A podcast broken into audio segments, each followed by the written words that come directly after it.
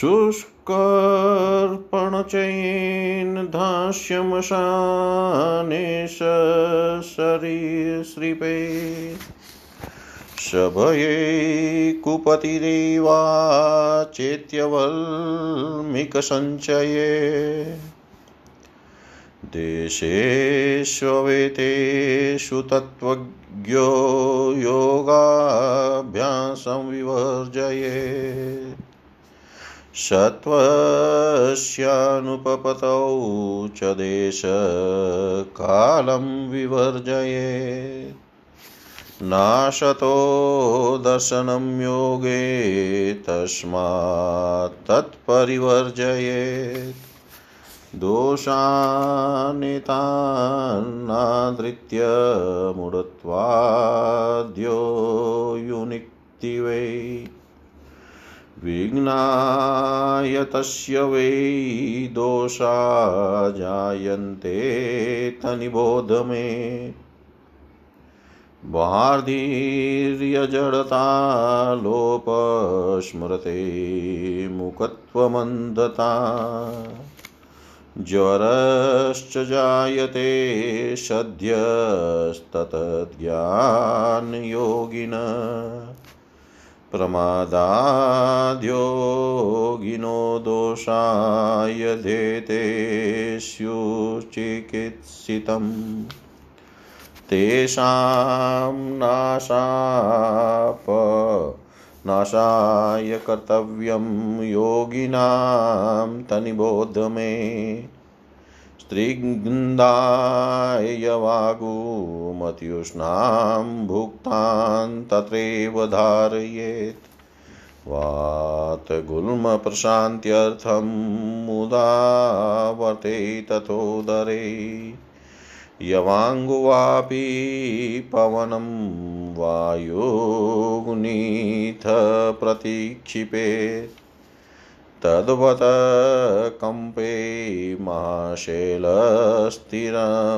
मनसि धारयेत् विधाते वचसो वाचं बाधियै श्रवणेन्द्रियम् यथैवाम्रफलाध्याये तृष्णातोरसनेन्द्रियम् यस्मिन्यस्मिन्नु जादेः तस्मिस्तदुपकारिणम् धार्ये शिम्ताशीते च दाहिनीम् किलं शिरसि संस्थाप्य काष्ठं काष्ठेन ताडयेत्।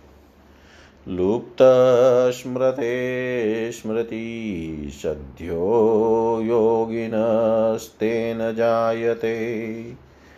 द्यावा पृथिव्यो वायवग्रीव्यापिनावपि धारये अमानुषात् सत्त्वजाधा बाधास्त्विति चिकित्सितम् अमानुषंसत्त्वमनन्तयोगिनं प्रविशेद्यदि वायवग्निधारणेनैनं देहं संस्थविनिर्दयेत् एवं सर्वात्मना रक्षा कार्या योगविदा नृप धर्मात् काममोक्षाणां शरीरं साधनयत।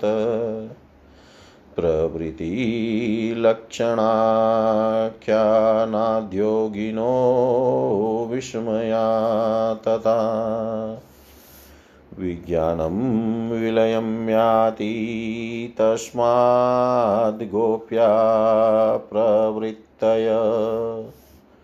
अलोल्यमारोग्यमनिष्ठुरत्वं गन्धशुभो मूत्रपुरीशमल्पम् कान्तिप्रसादस्वरसौम्यता च यो प्रवृते प्रथमं हि चिह्नम्। अनुरागञ्जनो याति परोक्षे गुणकीर्तनम्। न बिभ्यति च सत्त्वा निषिधे लक्षणमुत्तमम्। शीतोष्णादिभिरत्युग्रे यस्य बाधान् विद्यते। न भीतिमेति चान्यभ्यन्तरस्य शिधिरुपस्थिता इति श्रीमार्कण्डेयपुराणे जडोपाख्याने योगनिरूपणं नाम षट्विन् षट्त्रिंशोऽध्याय सर्वं श्रीशां सदाशिवाय अर्पणम् अस्तु। ॐ विष्णवे नमः। ॐ विष्णवे नमः। ॐ विष्णवे नमः। और योग में असत बातों का देखना भी उचित नहीं है अतएव यह वर्जन करे। जो पुरुष मूर्खता के वश होकर इन सब स्थानों का विचार न करके योगाभ्यास का अनुष्ठान करता है, वह सब दोष उत्पन्न होकर उसके कार्य में विघ्न साधन करते हैं। सो कहता हूँ, सुनो उस योगी को बहरापन, जड़ता, मुंगापन गुंगापन स्मृति, लोप, अंधता और तत्क्षण ज्वर होता है।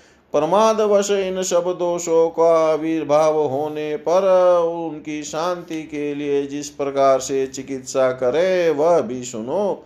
भली भांति उष्ण किया हुआ यवागु स्निग्ध करके भक्षण पूर्वक उदर में धारण करे। बात गुल्म और अफारा तथा उदर रोग शांत होने के लिए यवागु अवश्य भक्षण करे। इसका लक्षण, इसका भक्षण करने से वायु और वायु ग्रंथि रोग भी नष्ट होता है। और कंप होने पर मन में बड़े बोझ को पर्वत धारण करे। मन के चंचल होने पर प्रलय कालीन स्थित महा शले की धारण करे, वाक शक्ति विलुप्त होने से वाक्य धारणा करनी चाहिए और श्रवण शक्ति के नष्ट होने पर तृष्णाथ पुरुत जिस प्रकार रसनेन्द्रिय में लाभ होने की चिंता करता है, ऐसे ही श्रवणेन्द्रिय धारण करता रहे। इस प्रकार सर्वेंद्रिय की धारणा करता रहे इस प्रकार जिस जिस देश देह में व्याधि उपस्थित हो उस उस देह में भी तद रूपकारिणी धारणा करे धारणा धारण करे।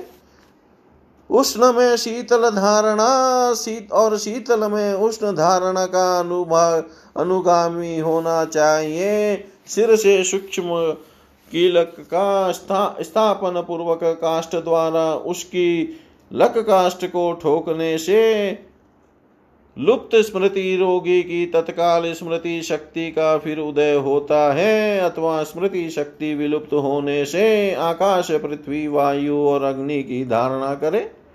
अमानुष सत्व के जनित भिन्न समूह में चिकित्सा इस प्रकार निर्दिष्ट है। योगियों के हृदय में अमानुष सत्व के प्रविष्ट होने पर वह वायु और अग्नि की धारणा से उसको दग्ध करे।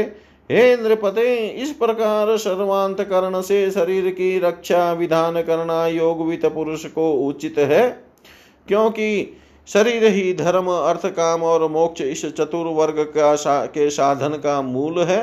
प्रवृत्ति स्वरूप वर्णन और विस्मय इन दो कारणों से ही योगी का ज्ञान नष्ट हो जाता है। इसी कारण प्रवृत्ति गुप्त रखे।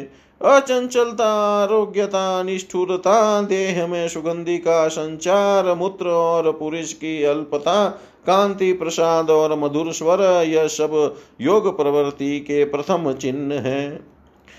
जिस अवस्था में मनुष्य अनुरागी होकर परोक्ष में अर्थात पिछे गुणों का कीर्तन करे और किसी जीव को भय प्राप्त न हो, उसी समय सिद्धि का उत्तम लक्षण समझना चाहिए।